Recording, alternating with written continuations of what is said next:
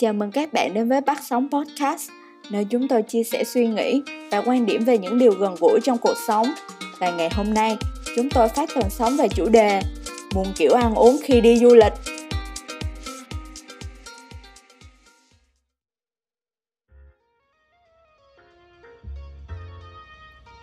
Ăn vốn là từ dùng để chỉ hành động nạp năng lượng vào cơ thể để duy trì sự sống và sự tăng trưởng của con người. Tuy nhiên, ăn còn là một hành động thể hiện sự đam mê mãnh liệt đối với ẩm thực. Có những người, họ sẽ dành cả thanh xuân để đi ăn, trải nghiệm những món mới với phong cách đôi khi có một xíu khác biệt. Nhưng cũng có những người niềm đam mê của họ chỉ có giới hạn thôi, nên họ sẽ kiểu sao cũng được. Trong tập podcast ngày hôm nay, chúng ta sẽ cùng nhau hình dung lại muôn kiểu ăn uống khi đi du lịch. Biết đâu được chúng ta sẽ có một cách thưởng thức mới trong chuyến đi tiếp theo. Đầu tiên, chúng ta có thể kể đến đó là kiểu ăn tò mò. Đây là kiểu người sẽ cho phép bản thân trải nghiệm những của ngon vật lạ ở những nơi họ tới. Và tôi chắc chắn sẽ là tiếp người này, nhưng mà theo xu hướng dân dã thôi. Có thể nói đây là phong cách phổ biến đối với những người trẻ, đặc biệt là sinh viên, học sinh, vì tôi có thể thưởng thức trọn vẹn những đặc trưng nơi tôi đến với cái giá hữu nghị nhất. Thông thường khi đi du lịch trong nước, việc tìm kiếm các quán ăn địa phương sẽ dễ dàng hơn. Với thời đại thông tin phát triển như bây giờ, chúng ta có thể dễ dàng gia nhập các nhóm, cộng đồng trên Facebook cũng như xem review qua các vlog, bài đăng hay comment. Tuy nhiên, khi du lịch nước ngoài, điều đó dường như có một chút khó khăn hơn vì khoảng cách ngôn ngữ. Nó đòi hỏi chúng ta phải tìm hiểu nhiều hơn trên nhiều nền tảng khác nhau để có thể chọn ra quán ăn hợp túi tiền nhất.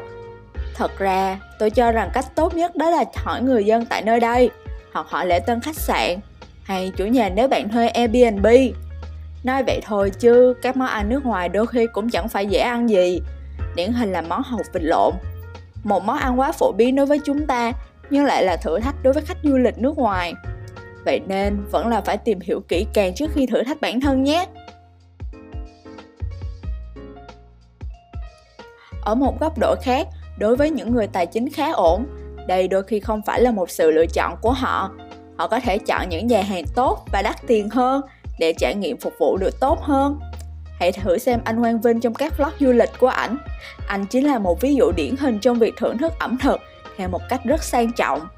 Có thể thấy, anh thường chọn đến những hàng quán có tiếng lâu đời để dùng bữa như một cách tự thưởng cho bản thân. Không phải ai cũng sẽ đủ điều kiện để thử kiểu này, nhưng chắc chắn sẽ là động lực để bản thân cố gắng hơn nhưng mà nói vậy chứ đừng chê mấy quán ăn bình dân nha rẻ mà có vỏ đó ở singapore hay bangkok mọi người có thể dễ dàng tìm thấy những quán ăn bé nhưng lại được đánh giá cao bởi michelin có thể kể đến các quán mì của ông Chan Hong Men ở Sing hay quán ăn của chị Nút Rùi Chay Phai tại Thái. Họ là một trong những người tiên phong quán ăn bình dân được đánh giá cao bởi Michelin đó. Bởi mới nói, để ăn ngon, ăn lạ, kinh phí như thế nào cũng có thể đáp ứng chủ yếu là chịu bỏ thời gian ra tìm một xíu.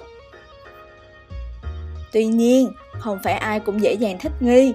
Một số người vẫn lựa chọn những gì bản thân cảm thấy quen thuộc và ăn thường xuyên. Tôi gọi đây là kiểu truyền thống.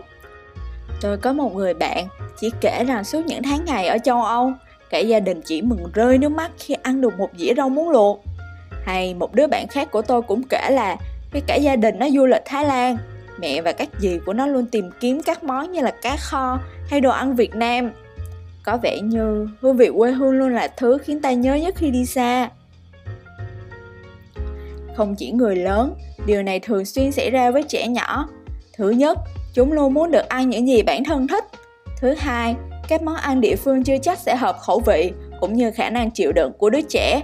Bản thân tôi thật sự không quá rành về cách giải quyết điều này, nhưng theo tôi quan sát được, các mẹ hay các dì trong gia đình sẽ luôn mang theo sữa, món đứa trẻ ưa thích khi ở nhà và sẽ cho chúng ăn những món đơn giản trong menu. Có lẽ trong vài năm nữa, tôi sẽ áp dụng cách này chăng? Nhưng mà nghĩ đi thì cũng phải nghĩ lại, mọi thứ bây giờ cũng dễ dàng hơn rồi. Cái quán ăn Việt Nam tại nước ngoài ngày càng phát triển. Chưa kể có rất nhiều người Việt Nam làm và sinh sống tại đó nữa có thể nói, việc tìm các món ăn quê hương hiện nay không còn là một điều quá khó khăn. Cá nhân tôi thật sự rất ngưỡng mộ những con người làm ăn xa quê, Nhờ họ mà không chỉ khách du lịch Việt Nam dễ dàng hơn cho việc ăn uống, mà còn góp phần lan tỏa nền ẩm thực đa dạng của chúng ta đến với các nước bạn.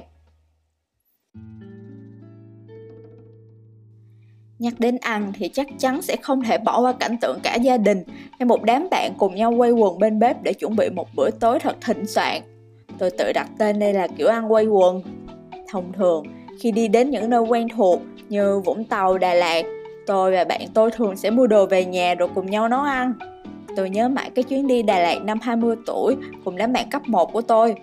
Chúng tôi đã có một khoảng thời gian dài gắn bó cùng nhau, nhưng đó lại là lần đầu tiên cùng nhau đi chơi xa. Tối đến, đứa thì rửa rau, đứa thì chiên cơm, đứa thì chuẩn bị nướng thịt, còn có đứa chuẩn bị văn nghệ như tôi nữa. Cả ngày dài rong ruổi khắp phố xá, ăn cùng nhau những món đặc trưng tại Đà Lạt, nhưng tối hôm đó mới là cảm giác của sự ấm cúng, của gia đình. Bên cạnh đó, thật ra kiểu ăn quay quần này còn hay áp dụng với các bạn đi chơi xa nhiều ngày, vì nó khá là tiết kiệm. Bản thân tôi cho rằng việc tự nấu ăn không chỉ vui vẻ mà còn có thể đảm bảo được chất lượng và sự an toàn của món ăn. Dù đôi khi nó cũng không được ngon lắm có một vấn đề là các khách sạn thường sẽ không để chúng ta nấu ăn. Nó sẽ ảnh hưởng đến hệ thống báo cháy vệ sinh an toàn và sự riêng tư của khách sạn cũng như những vị khách khác. Hãy cân nhắc những nơi ở như homestay hay những nơi cho thuê nguyên căn nếu như bạn muốn nấu ăn cùng nhau nhé. À, còn một kiểu cuối nữa, đó chính là ăn gì cũng được. Nó hiếm gặp lắm, nhưng tôi thường thấy ở đám bạn con trai của tôi và mấy người hay bị say xe. Tụi con trai bạn tôi cũng khá dễ tính, cho gì ăn đó thiệt sự luôn. Thỉnh thoảng tụi nó mới lên tiếng là muốn ăn này ăn kia thôi.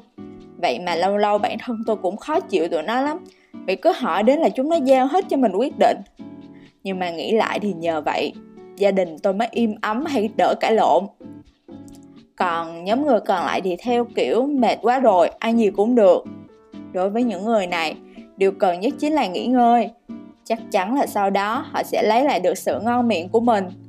Ngoài ra, đôi khi phần ăn lót dạ là điều cần thiết vì chúng sẽ giúp họ ngăn chặn cơn đói và nạp lại năng lượng tốt hơn.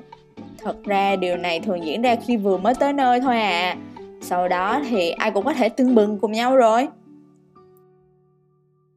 Tóm lại là, tôi nghĩ còn vô số kiểu ăn khi đi du lịch ngoài kia nữa đây chẳng qua là những thứ tôi đã tận mắt nhìn thấy và tự mình trải nghiệm. Mỗi người sẽ có những lựa chọn khác nhau. Cứ thoải mái là chính mình, thưởng thức các món ăn một cách vô tư và tự do nhất. Hy vọng qua tập podcast ngày hôm nay, mọi người đã có những giờ phút thư giãn, cũng như hồi tưởng lại những chuyến đi cũ thật tuyệt vời và chuẩn bị hành trang cho cuộc hành trình tiếp theo nhé. Cảm ơn các bạn đã lắng nghe những chia sẻ của Bắt Sống Podcast. Chúng tôi sẽ ra podcast vào mỗi thứ tư hàng tuần. Bạn có thể nghe lại những chia sẻ này trên các nền tảng Spotify, Apple Podcast và YouTube. Cũng như hãy follow chúng tôi trên Instagram bắt sống.official nhé.